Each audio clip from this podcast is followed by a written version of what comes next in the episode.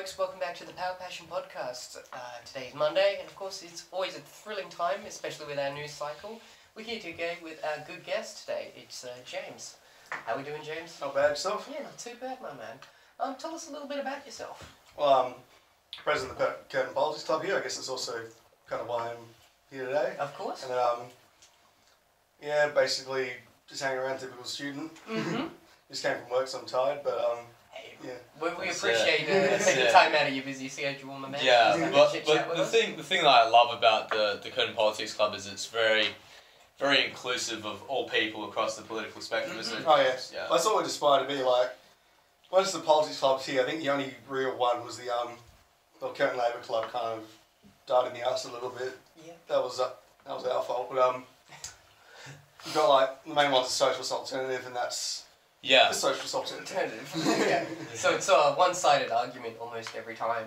Basically, yeah. Um, I knew someone that's from a social alternative in Murdoch asked one of my friends from Labor because he was wearing a Labor shirt. He goes, Oh, "Oh, do you support the imprisonment of refugees?" And we're like, "No." Oh, Yeah. I, I think that's an important political distinction to uh, take note of is that not every policy that Labour or Liberal does makes you know the person want to vote for that particular party. We just go for Yeah. uh, certain points and issues. Um, Yeah, it's just really superficial talking points, and no one Yeah. actually dissects the policies. Exactly, Yeah, but exactly. James, I know, goes Uh, a little bit further with James, that. uh, policies. Let's um let's talk about a upcoming election. I mean, what do both sides of the political aisle present? I think um, you got the the coalition and their typical economic mag- management um, mantra they're presenting. Which Um, is uh, sometimes less than desired. We well, say? in economic circumstances like this, it doesn't seem to be as effective as like as would typically be Mm. expected of the, the um, Liberal Party. Yeah. I think um, circumstances like these, this is why Labor is seen as the alternative when the Liberals are seen as a nat- natural governing party. As they, Yeah. well, just as they are. I think um, when the economy stagnates or begins to fall, that's usually when Labor comes in and tries to build from the build up from that instead of the typical keep status quo. You know, lower taxes. Yeah. Mm. Yeah. It's it's almost like a running joke uh, within Australian politics that we need a Labor government from time to time to change anything. Yeah. Because it, like you said, it's a very conservative nature of the yeah. of the Liberal Party, and it's it's very fiscally conservative, and that's why we have um, a quote unquote budget. But necessarily, that doesn't mean they are actually enacting any kind of social change per se. Totally. You can see, like, with that 23 year stretch they had from 1949 to 1972, what really happened under Menzies, despite everything keeping the same, very slow sort of boom. Yeah. Then you go to Whitlam, then everything's like bang, bang, bang. Then, Yeah. yeah. Um, how would you compare uh, today's politics with yesteryear's politics? Are we we're seeing a lot of leadership change, almost like a, a revolving door. Do you think the, the public has become wary of politics and uh, a bit tired of the of the system in, in and of itself? Well, yeah, I can um, kind of. Circumstances like these, how we've had since John Howard left office, Mm. it's been roughly the same time from 1996 from when he came to office, since he's having Howard as Prime Minister and not having Howard. Mm. And since then, in that um, 11 and a half years, we've had, let's see, Rudd, Gillard, Rudd again, Abbott, um, Turnbull. Turnbull, now Morrison, and we're probably going to get Shorten Mm. soon as well, so another one. Mm. And um, I think it's this sort of revolving door, nothing's certain. I think that's pe- why people generally just trust politicians, and Yeah. because it's usually the person who wants the leadership launching the spill, That's it. is, it seems to give this sort of idea that they're in it for themselves. They just want that job, and they don't care how they're going to get it. Yeah. Co- coming back to, uh, we've got obviously Shorten who came to his notoriety through the trade unions and the the whole. Uh, I think there was a coal mining incident with the, the two trapped uh, Beaconsfield? Be- Beaconsfield. That was the one. Yeah, absolutely. So that that was where he kind of assumed more of an influence within the Labor Party and kind of rose to public notoriety. I'm just curious about both of your perspectives of whether Shorten, uh, in comparison to Scott Morrison, in terms of a like about a likability factor. Now, needless like to stress the point, it's very interesting to see who prefers the leader. Obviously, Labor's probably the most preferred party coming into the election. Yeah. But the Liberal leader seems to be, I don't know, a little bit more of a likable face. I don't really know how to put it. I don't know how to put it. Yeah. But he's not the most likable face. That's in the true. That's Party true. It's, kind of, it's, it's uh, the lesser of two evils to an extent.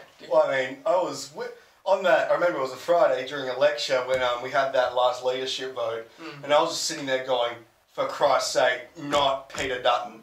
No, that's yeah. There's certainly some uh, dislikable figures in both parties. I mean, Peter Dutton's a great example, and I mean, uh, Senator Anning is uh, probably another very disliked figure in. I don't politics. think anyone likes Fraser Anning but yeah, Fraser Anning. uh, yeah.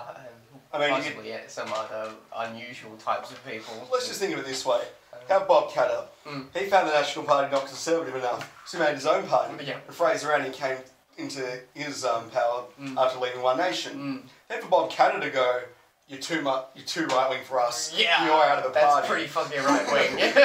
I mean, it was in One Nation. Obviously, that wasn't far enough for him. Mm. He left them some. There's got to be a reason behind that. And even you have Pauline Hanson condemning him, you know you've done a really You- fucking repair. That's- that's a- fucked up pretty hard. That's a huge thing today. Uh, I'm very curious to see the perspective that you have, James, with the rise of kind of One Nation. Uh, and I suppose whether that is concerning or maybe just, just a nationalist, very conservative look on immigration. And I, I suppose Pauline Hanson is politically incorrect, but she's very, she represents, I suppose, the boomers to an extent. She also has become a bit of almost a political dinosaur. Is Yeah. There, is there much future with the One Nation Party? Is there? It, a... there seems to be a lot of support for it recently. Mm.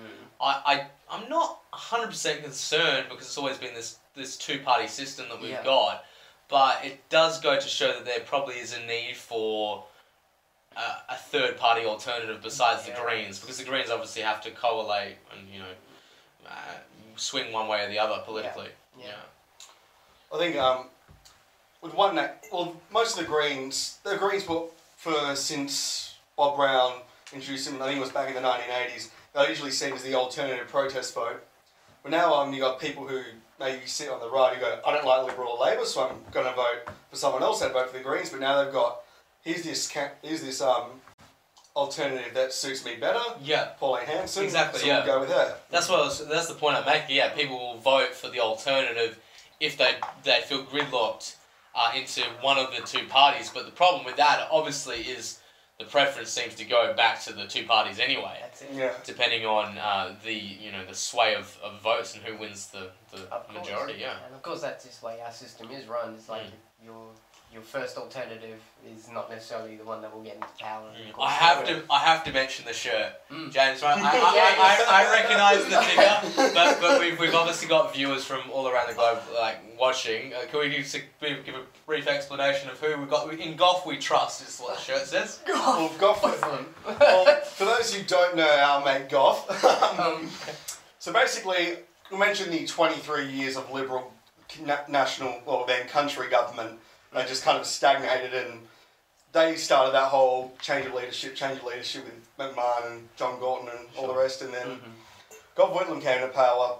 It was kind of sweating a victory with the It's Time campaign, because I think by then it was just time for a change. The world entered a recession in 1971, and the Liberal Party didn't seem very interested in doing that. They were Mm. more focused on giving the Springboks the Royal Australian Air Force, because the transport workers, you didn't want to um, support a racially segregated team, but um, and then yeah, basically Gough Whitlam came in, introduced sweeping economic reform. The first um, things he did when he came to office were ordained equal pay for women, and um, ended conscription and withdrew Australian troops from Vietnam because that was, you know, what happened there. All things that we can support. Wasn't exactly. I'm pretty sure. a picnic. Yeah, yeah. but, but all, all those changes, I'm, I'm 100 percent on board with. Oh yeah, It was, it was um, yes, Gough was also involved in the constitutional crisis, right? Yeah, so basically, um, Whitlam's problem was he had all the right ideas, but he just didn't manage them sufficiently well. I don't think that was necessarily his fault. I Yeah. mean, he picks them because by the time Labor came to power, there was only one sitting member who had served in government in Labor, and that was Kim Beazley Senior. Sure. And he only caught the tail end of the Chifley government. And um, this is what happens when you're in opposition for 23 years. Yeah. And um, Yeah, so a lot of um, his cabinet ministers were inexperienced, didn't have much experience in government, including Gough himself. He entered Parliament, I think, 1954, Mhm. which was, I think, five years into Menzies, you know, almost centuries long reign. And um, it kind of, they didn't ba- manage the budget very well, and there was an election in 1974, and the Senate um, became, uh, it was, That's More- instruction, right? yeah, Yeah. are very hostile towards the government, and come, Yeah. 90, come the 1975-6 budget, they based Malcolm Fraser's Legal Liberal Party said, "You are not passing this budget. I don't care." And um, basically came very close to being resolved with the crossbench in the Senate, but um, a lot of people have a lot of opinions on this, including myself. John Kerr basically sacked the entire government. He said, um, "You can't get supply, so you're out," and he commissioned Fraser as prime minister and sort of ended. That's it. um, Mm. Yeah. I, I want to simplify this just just for my own for my own purposes and for everyone else viewing. Yeah. So essentially, what we had was someone trying to impose budget reform in the House of Representatives and getting blocked by the Senate. yeah. And because of this obstruction, there was a result where the Governor General went ahead and sacked the Prime Minister of the, of the time. Mm. Now, the Governor General is essentially a, a folly to the constitutional monarch Mm. in the Queen, Yeah. which is uh, which is interesting because it also begs the question whether we should ever become a republic. Yeah. But that's exactly what we're talking about. Is that it was the first thing? It was I think is it the only time over history that that's actually Um, happened? It happened once in New South Wales in 1932 with Okay. Jack Lang again Yeah. Labor. Yeah, Yeah. but fe- federal wise, in, in federal politics, it was the, the It's great constitutional crisis. And we, we all taught this whilst we were going through school. Yeah. Yeah. Uh, interesting defining moment in Australia's history. Uh, Probably one of our most turbulent Yeah. turmoil-filled times, at least politically speaking. Uh, has has Australian politics learned its lesson from this, James, or do politicians, at least nowadays, still keep basically battling each other to the point where they want each other fired and aren't willing to listen to uh, opinions differing from their own? And is this something we're seeing a lot more of? Not necessarily. I don't think we'll ever have another 1975. Personally, I don't think a monarchy's going to last long enough in Australia that happens. Just things change. It's natural. Yeah. And um, I think as much as you see a lot of animosity between the leaders, but you saw when Malcolm Turnbull resigned, Bill Shorten made a public um, notion of his regards to Turnbull. He Mm. kept the political hostilities to the side. Yeah. So I don't think there's that much, you know, I'm going to take his job and I don't Mm. give a shit how I do that Yeah. anymore. Yeah. They seem to be very civil outside of politics, aren't they? Yeah. Like, e- even when they are arguing crossbench in the house across the you know the opposite sides of the aisle, it is almost in good spirit. Yeah. Like if I if you're saying something about the Green New Deal and I go rubbish, I know that's not not, a, not an Australian political thing, but if I go rubbish, then you're gonna smile back at me because you know that you've Uh, probably seen me outside of politics. One recent incident in terms of Australian politics where it wasn't 100% friendly, and these were two, two minor parties, was uh, David Leyonhjelm and Sarah Hanson Young. Uh, James, do you have an opinion on what recently happened and uh, Yeah, a little bit of a political fallout? I don't think many people can get behind either of those. Yeah. I don't- have no idea how David Leyonhjelm was elected. I don't think he's. What is his achievements in his position? I don't know.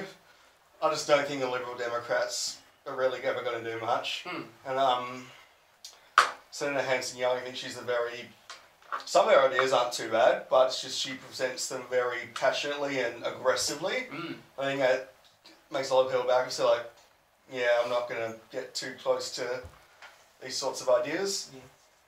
I think um, with this though, I think it was just this Sarah Hanson Young and David Leyonhjelm, two very different people who are never going to get along. I think that just kind of manifested in a very hostile and um, not, not a good look for either. Um, Either party, of course, uh, or, or for either members. You know, Yeah. Um, I think um, if David Leyonhjelm, when he made those comments, just could have kept his mouth shut and avoided it, but that's just my opinion. was it funny? did it? Did It was a little bit, but it just made me think like, geez, these people are supposed to be part of running the country. Yeah. Like, God, I feel like I'm a teacher in primary you- school. I, I'm, I'm curious, James. Your passion for Australian politics is probably uh, it's second to none because I, I, I myself and Larry are more interested in the US, and you're you're more historically versed in Australian politics. Obviously, Mm. I was just wondering for anyone that wants to, I suppose, be more reinvigorated by Australian politics. Uh, is there any go-to way about it? Do you potentially in the future see yourself going into any political position? Is that the reason why you find it so enticing and you want to like immerse yourself in that world? Or I don't think I'd ever go into politics at a representative level. okay, But um, what I do think is a good way to like sort of um, sort of get rid of this sense of disenchantment by what's going on in Canberra.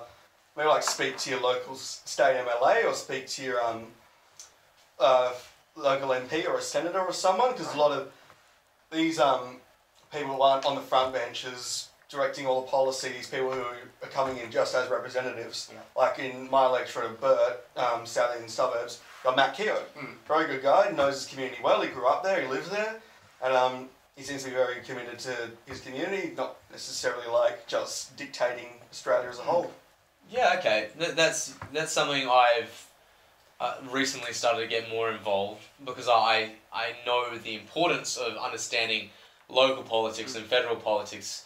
And I suppose the enchantment that I have with the US right now is just the personalities. Of course. They're more and- overt. They're American, I'll- I'll- bigger, larger than life. I- You know. James, could you agree with me on this? Is that uh, a lot of what you, makes U.S. politics so enticing and so interesting to a lot of people is that it is very much like a circus. It's uh, it's uh, certainly a spectacle, a Yeah. sideshow. There's a lot more personality and oomph to it. Whereas the Grab it by Australian the politics. I I think uh, you've illustrated it nicely. Is that the personality is on a community level and it doesn't get the spotlight as such.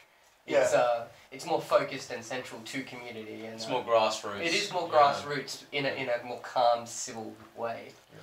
That's like I think um I think it's just because of these systems that Australia and the United States have. Like in the United States, you go to a presidential election, you are voting for a person, you're voting for that personality. Yeah, Here, you're just voting for someone who is part of a broader team. yeah.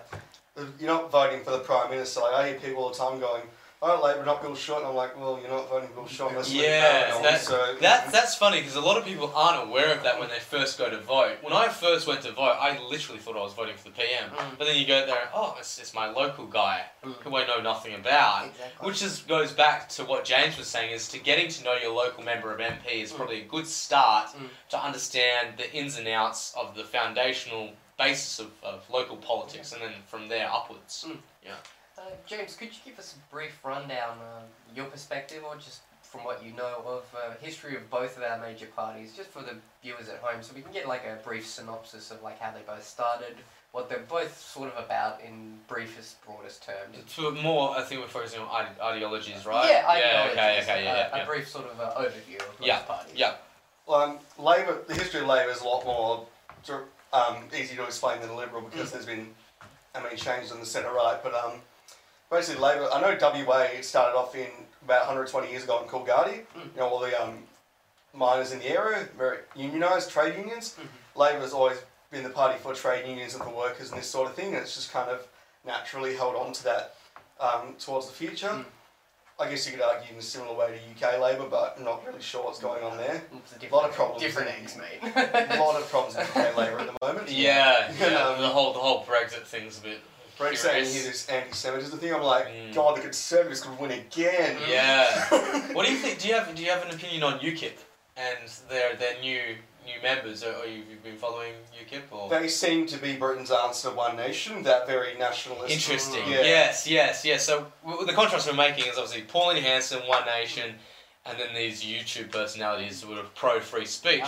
And I suppose the uh, backlash and combative way in which you project that free speech against political correctness is what we're trying to make a point of Yeah. with Pauline Hanson and that kind of Yeah. contrast. Yeah.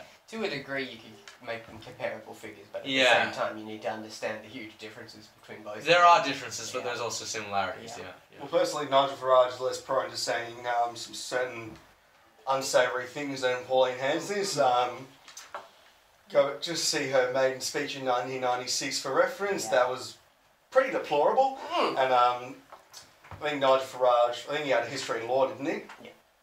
he just seems to have, you know, naturally gone into politics, but instead of joining, he probably would have joined the Conservative Party if he didn't if he didn't have this interest in I want to push my agenda personally, not total party line. So I'm just going to um, start this grassroots movement and make my way through there. Yeah. Um, UKIP seems to be very sort of almost mono issue sort of party, very Brexit, European Union sort of um, But I suppose Yeah. they might even have more other issues, so Yeah. it sort of brings into light. Um, It's very simplistic right now. Yeah. But they say they've got bigger goals. Yeah. So do you think any political party can just be one issue and survive a, a lengthy period, or do political groups and political parties need more substance to really keep their voters coming back to the polls, so to speak?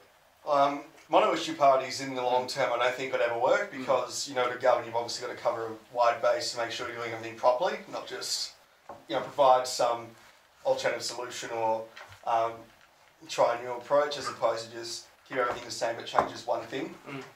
As you see, um, like with I think you, you could argue a mono issue party here is the Justice Party. and They only have um, Derryn Hinch, the Senator for Victoria. That's right. I don't think. Well, the fact that he was seventy-two when he entered, he's actually not going to be ar- not going to be in Parliament very long. Yeah. Yeah. It's like Bernie. Uh, No. How, how many years does Bernie have if he gets in? I think Bernie will just keep going forever. Then You like, love Bernie. I, I, I have a soft spot for Bernie Sanders. Not not with his policies, but I have a soft spot for the man. I think- Yeah, yeah. out of the uh, the three main candidates heading into twenty sixteen, when he had Trump, Clinton, and Sanders, Yeah. Sanders probably the only one who deserved to be up there. But he probably it. should have stayed. Mm. I but like- there was militarant, militarant kind of feminism from Hillary and being a very institutionalized politician. Yeah. I think a She lot of kind of went for it. I think um, Hillary Clinton, establishment figure, a lot of people just took her to a different level, trying to incorporate Mm.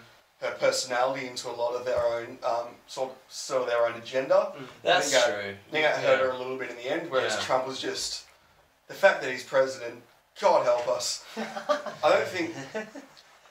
My um, perspective is I don't think the United States has produced two solid candidates in um, the presidential Decade. election since probably 2008. Mm. Before that, let's see, Bush, no. Um, Bush again, no. Right. 1996 was pretty dire. What about Abe?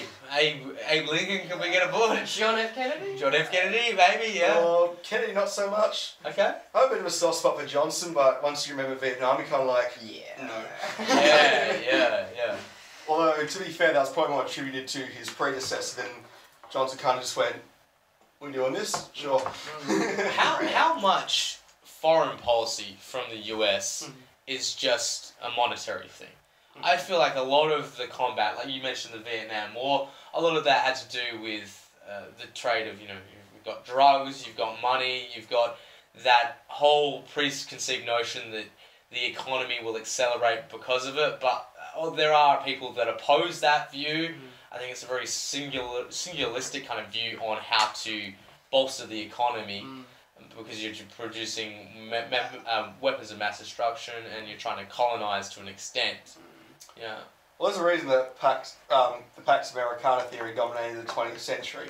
That was because America, sort of from FDR onwards, when they entered World War II, they were kind of like, we're big, we're powerful, we got a lot of money, Yeah. we can become Britain 2.0. yeah. Just without directly colonising and just, you know, Britain's strategy, go to some distant land, plant a flag and just say, fuck you all the people living here, this is our land now. Yeah. yeah. and um, Britain's Yeah. just kind of like, we're going to um, start paying off this separatist group and we're going to cause a civil war.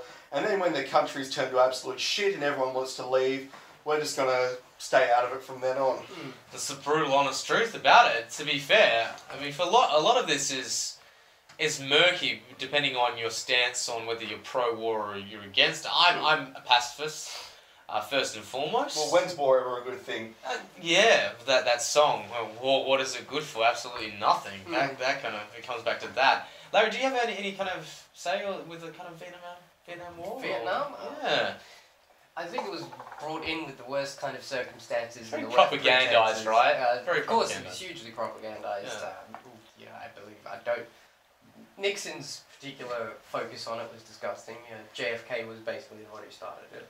Let's be honest. And uh, the illusion that communism would have taken over Vietnam in that particular period of time where it was capitalism versus communism as the main propaganda that was put out there. It, it's interesting, at least, to look back with hindsight, how much bullshit was just put into into uh, the Vietnam War, Yeah. particularly. And Yeah. a whole generation of people were, you know, psychologically destroyed. A whole country was burnt to the ground, napalmed, and the publicity towards it and the uh, effect it had on the population and the people at the time was just uh, horrific. So. I don't, I don't know necessarily 100% why we did Vietnam or why Australia was even involved in Vietnam. Um, It was, a, it was a proxy war because this this is is a proxy war? this ties back to the Menzies um, Mm. the Menzies dynasty, if you will. Mm. And um, basically, Robert Menzies was very keep everything status quo. America's our ally since Mm. the war. We're going to do everything we can to serve them. Mm. And then when Menzies went, oh shit, I'm 71, I'm going to retire, and he um, pushed Harold Holt as his successor. Mm. The only way, the main thing that got him re-elected was Vietnam and Australia's commitment to that. Mm. So Menzies started the conscription that we got rid of um, way back after I think the First World War, Mm. and um, you basically use that to sort of suck up to America. Yeah. And well, I think Australia had some threat this is going to come. Yeah, Mm. so it's like a It's- unifying Yeah. thing, isn't it? Mm. There's But- people are trying to group together, oh, we're going to war, therefore we need to support the figure that is allied with the US, and that bolsters our strength Mm. and, and makes us less vulnerable to attack. That was also why um, Australia was the first country to recognise Indonesia, Mm. because um, the the Sukarno regime was very anti-communist. They just went right, we're going to support them. They're our neighbour. They're going to keep communism away. Everything's going to be good. But now, I think in hindsight, with the benefit of hindsight, most of those former communist countries, they've turned well away from that. They're just going to go right. We're just going to stick to the status quo, makes what every country has. Moderate market capitalism, some freer, some more um, planned and socially democratic. Um, yeah, it was just sort of shifting. I think we just passed that shift. Like we was talking in 1965, we're probably pro Vietnam, so we're going the domino effect. They're gonna if Vietnam falls, then so will Burma, so will Malaya, so will India, Mm. so will Indonesia, and Yeah. And then it'll be right on our doorstep, sort of thing. Well, that was the, the fear at the time. well, I think Australia going communist was as likely as, let's say, Bob Katter becoming prime minister. Let's face it. yeah. Australia's thrived under this sort of um, modern um, capitalist capitalist economic model, and I don't think anyone would have forgone that unless unless the Great Depression happened even harder. mm. But even then, we probably just get a Labor government, which isn't communist at all. Mm. James, I'm curious what you think of this statement I'm about to make. So it's Bill Shorten's election to lose. Now, I, I believe that's the case, but why? Because I, I believe you've got more insight into the Labor Party than I do. Mm. I'm a little bit, little less impartial on the matter when it comes to Australian politics. I was just curious as to um, what you think are the, the key uh, selling points, if I had to put it in commerce Mm. terms, for, for the, the Labor Party in terms of um, yeah, just policies or something that's great. I think um, let's just face it: whoever loses the election, their leader's gone Okay. straight away. Yeah. I don't think the Liberal Party has a particular great amount of faith in Scott Morrison to start off with. I mean, he only got 45 out of um, 85 votes. Yeah. And he just wanted into the lodge that way. And um, I think with what Labor are focusing on, you see living standards in Australia are the lowest they've been since, I think, Howard's first term, which was Okay. 20 years ago. Um, wages haven't grown pretty, haven't grown in real terms at all, Mhm. and um, you know things like cuts to penalty rates really haven't helped that either. Sure. And then you've also got um, housing mar- um, the housing market is just got becoming more and more unaffordable, and I think a lot of this could be due to investment, like with the mining boom, a lot of people from within the state and from outside were just buying up all these properties and jacking up the prices Some, some sort of quasi market Yeah. regulation. Is that is that pretty much what we're getting at? Yeah, Yeah, I okay. can see this with the um, their changes to negative gearing. Sure. This isn't going to affect people who've already invested. They're safe. If you invest before the first of January 2020, if Labor gets in, you'll be perfectly fine. Everything will just stay the same. But after that, I don't think. Um, I think its established homes won't um, be negatively geared to dis- discourage Mm. people from investing because it's um, a lot riskier. Okay. I think it just make, you know, um, especially for like our generation, buying houses more affordable, which I think is a good thing because um, home ownership's becoming a very um, Almost a pipe dream. yeah It's a difficult thing considering it's the family unit in the social fabric of you know having the husband and wife. Millennials are very independent, very uh, I'm not going to say self-centered, but that we're certainly living in a very individualistic manner, Self-focused. and I suppose that two-income household is less apparent. Mm. There certainly are evidence of it, and there are people that I know that do it. But the long-term longevity of that is probably less so than say our parents. It's a bit of a Our parents kind of shacked up in high school, got together, Had raised stable the jobs, money, stable stable jobs, exactly. Whereas we're, we pray, we focus more on Mm. educational uh, prospects and, and doing something that we love, the whole passion dream. You know, Yeah. yeah. I think so, I think to a certain extent yes I don't think that's the case for everyone because you see Yeah. even um, millennials as they get older, they still you know want to get married and then they're not having kids. We're naturally having less kids than our parents, but that's just because things like well, you said careers, and I think a lot of people don't have time anymore. That's true. That's very true. It's it's it's really shattering, I suppose, from both male and female perspectives. That if you go really hardline on your career, that you do have to make some life You trade-offs. You gotta make sacrifices. You Think do. Especially with wages not growing at all and everything's still costing more, people having to work more, and they haven't got time to go run kids around and Yeah. lots of. I think um, we're going to see a lot of grandparents starting a, a lot more help in raising their kids more than ever because of this. That's it. That's certainly an interesting uh, idea, at least from a social perspective, how uh, how economics is affecting us socially. Yeah.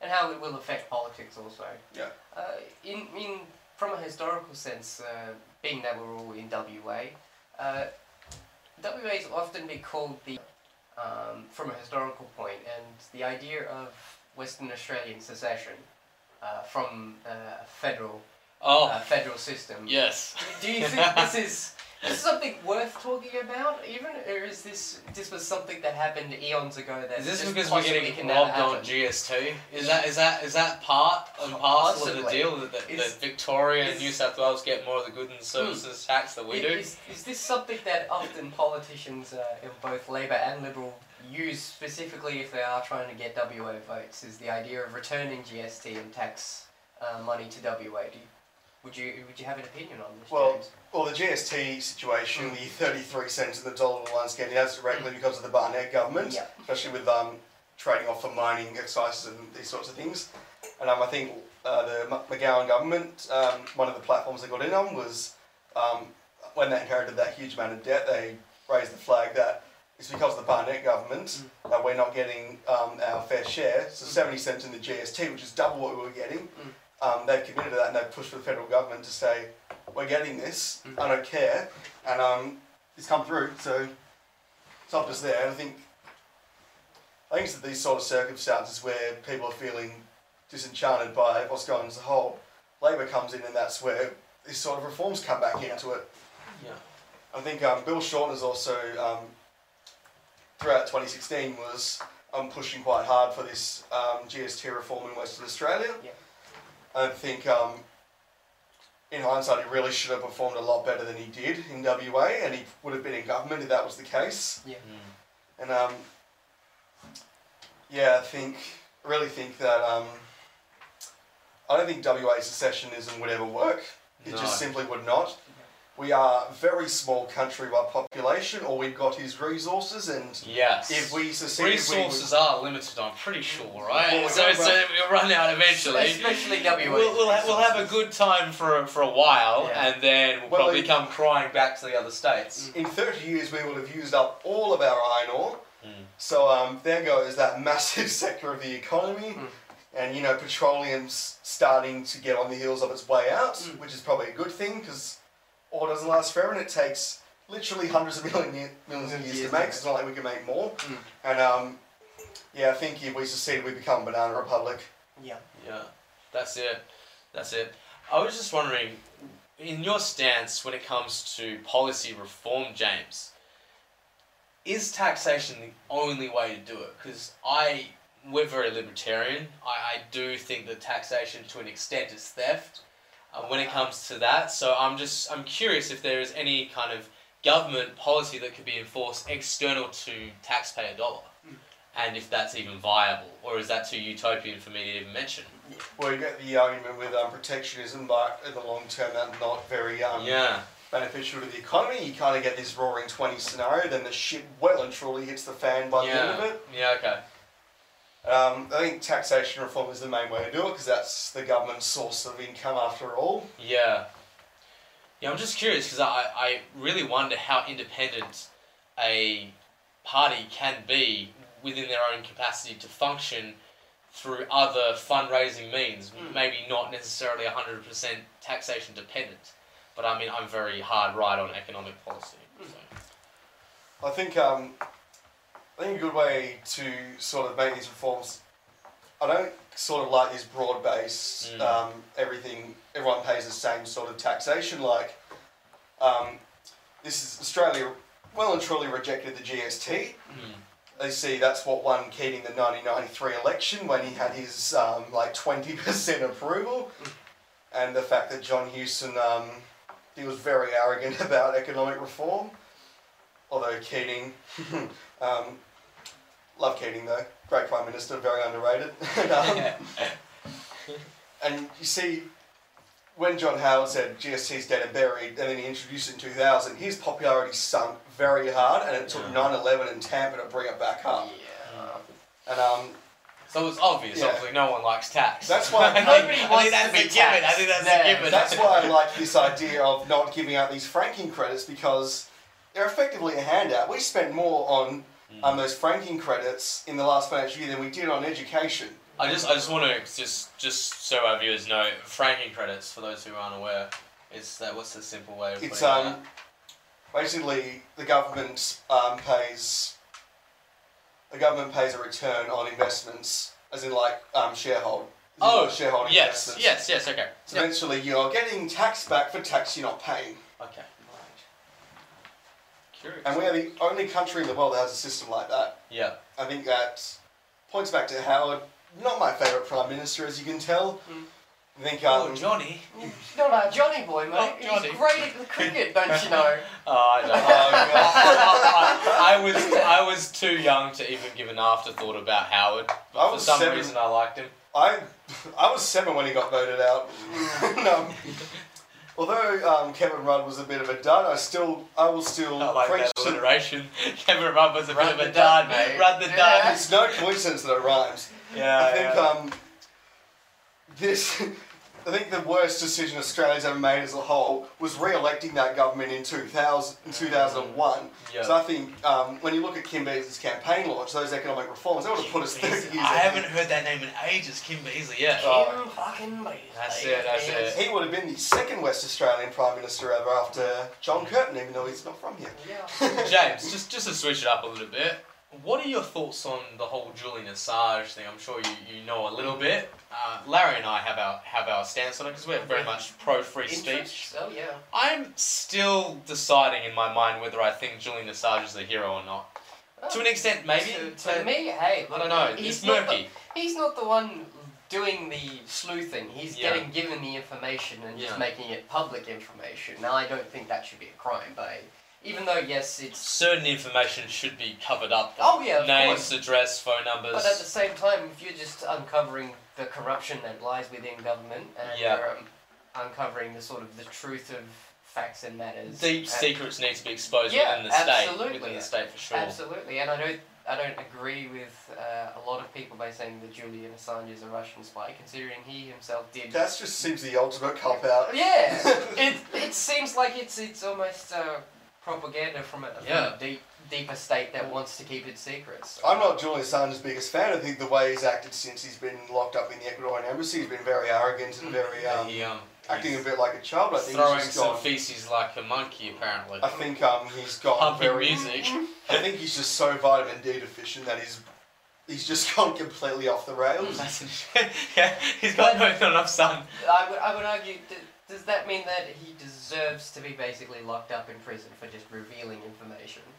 I'm a bit undecided about this one actually. I'm not. I haven't looked into the Assange case very much at all, so I'm not actually sure of the ins and outs. it almost seems like two against one. I, I am for Julian Assange. I want him to go free, just get a slap on the Yeah. wrist, a big fine, I- or two I am years in still on the But I fence. still don't think The- he should go to prison. the the only reason I am on the fence with it is Mm. because WikiLeaks has only made one leap of faith when it came to the exposure and the early release of the Hillary emails, Yeah. which had various private details which they didn't want to leak. Mm. Someone got a hold of this. Julian did make his attempt to try and contact the Clinton, um, you know, political Establishment. yeah, in, intelligentsia or whatever you want to call it, and they didn't take the required action. Now, it comes to the question of whether an elite person, just because they are deep in the state, should have their private secrets exposed. Now, I think there are certain details that should come to light, but when it comes to information which can be doxable and threatable, Mm. they're still a human being at the end of the day. I don't care how corrupt or powerful they are, they're still a human being. But that's that's my stance. So I still think he's necessary. Yeah. I still think he's slightly a hero. I don't think he's a full hero. No. Yeah, I don't think it's. His hands aren't completely clean. No, I don't Yeah. think there are many people. It's got it's got it's got dirt on them. Yeah, I among imagine- other things. Yeah, I ge- amongst other things, there's probably a lot of other things on his hands.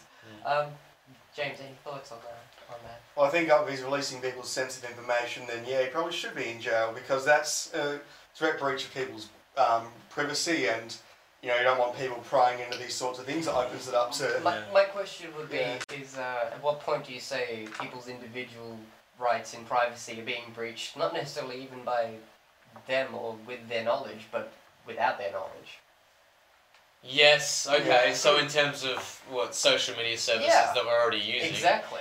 I I would hasten to add that every time that I Google something, Mm. or every time I make a phone call, or do you know Google Voice Assistant, that there are some sort of algorithm that's doing some background work so they can replicate some sort of ad, so I can buy something. Mm.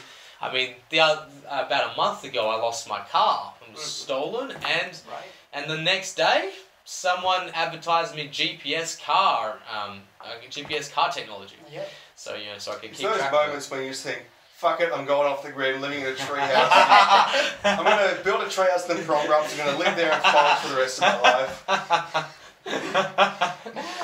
Yeah, yeah, Yeah, we should I all become cave so, like, people. Like, take your phone, just ditch in the nearest river, and just run and keep running Right, until yeah, you right. die. That's it. That's it. But but I suppose the point that we're bringing it down to is at what point is the privacy breach too much? Mm. At what point does free speech impeach on the state, Mm. and how far should that go? Yeah.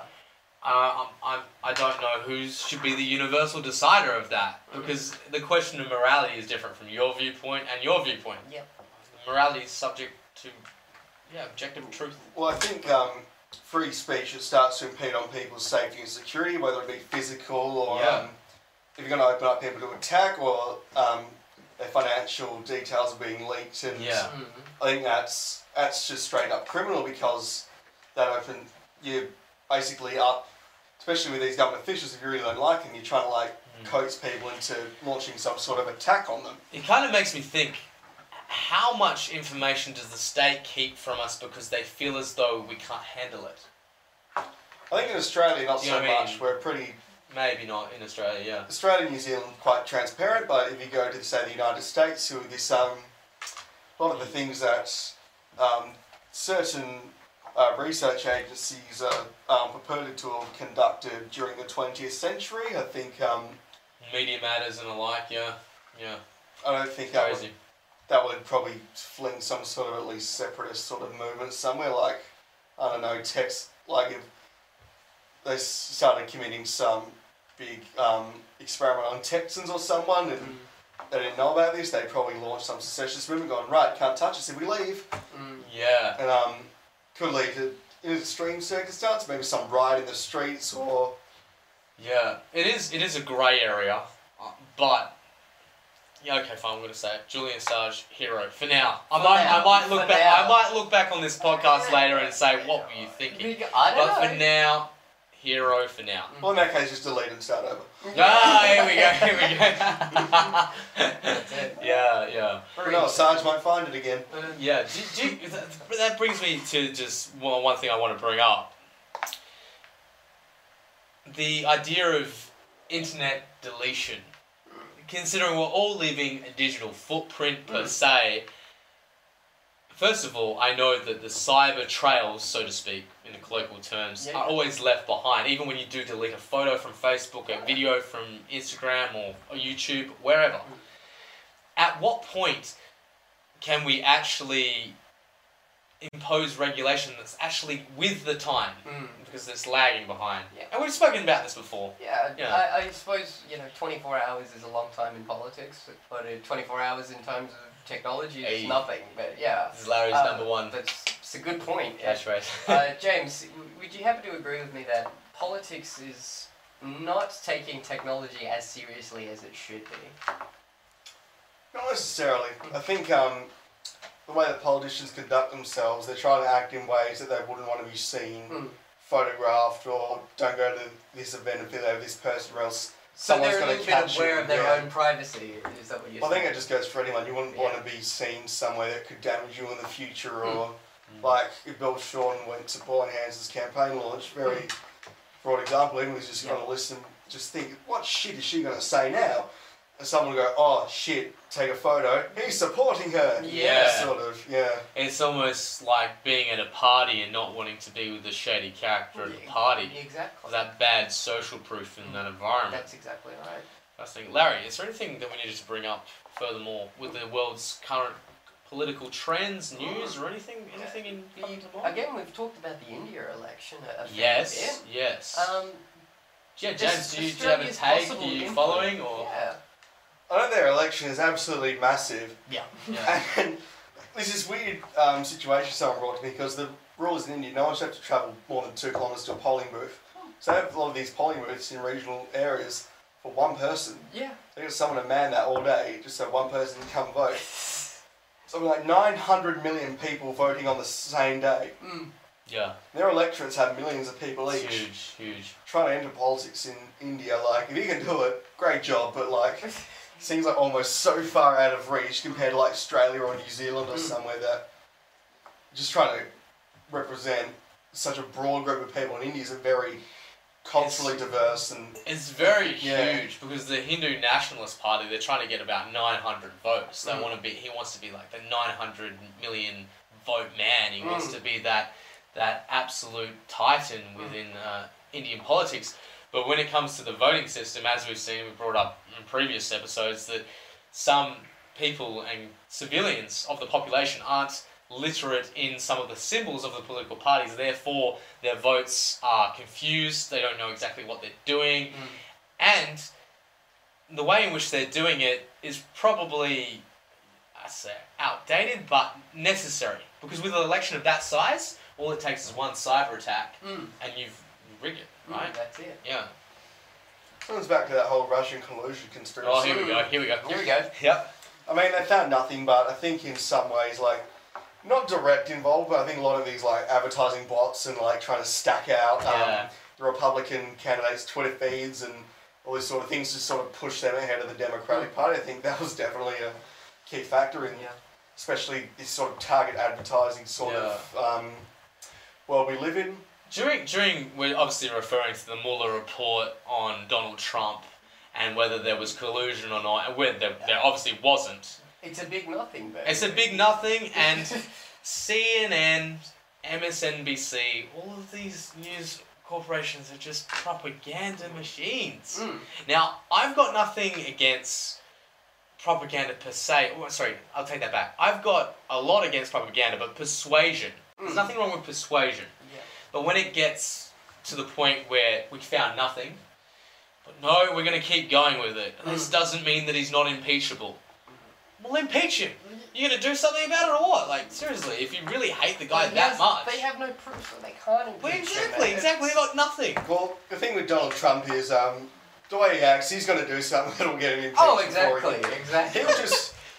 He's so prone to like acting without thinking. I think that he's going to do something really fucking dumb that's going to damage America. Yeah, irreparably, and then it's going to go right. You're I do like Ben Shapiro's take on Trump. He said, Yeah. "Why blame it on, you know, irreverence when you can blame it on stupidity?" Yeah. Because because well, Donald Trump isn't a politician. He should not be president. It's just that simple. I know a lot of people like him. take. But um, well, he has no experience in this field. He has no experience in government. He's a Should that stop somebody from being the president? I, well. I think when you're in charge of such a large country that holds such a lot of sway, you've got to understand how the country operates properly instead of just I'm I'm gonna here to drop push my agenda. a massive bomb on this conversation because I heard some news recently in Ukraine. yes.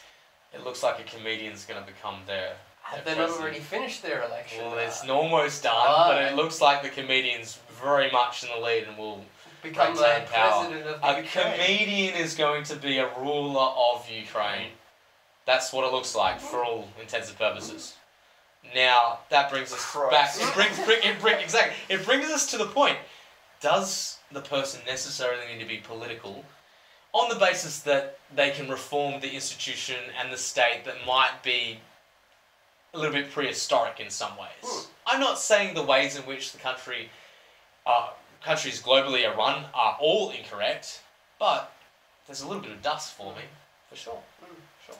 I think just because uh, Ukraine's been in such a state of instability for so long that um, you're obviously going to get these sorts of characters come through. Mm. I think, um, especially they're under a massive amount of threat from Russia at the moment. Like Yeah. Vladimir Putin is one. I think it's just one negative comment made about him by Ukrainian away from just going right. You're going to send in the entire our million troops. and He's going to fuck the country up again. That's uh, Like you've seen this in Crimea. It's already happened, and all the Russian troops stationed on the border. Ukraine's just shitting itself, going right. Um, we're going to do whatever we can to not get invaded. Yeah. I like the idea of a comedian in office. Well, I like- the only reason is because comedians do tell some sort of truth within their jokes. Well, I made a joke. I made a joke the other day. I said to someone, "Make Neil Goldhacker Premier of New South Wales." Honestly, I think you do a better job than Berejiklian ever could. But brilliant, brilliant.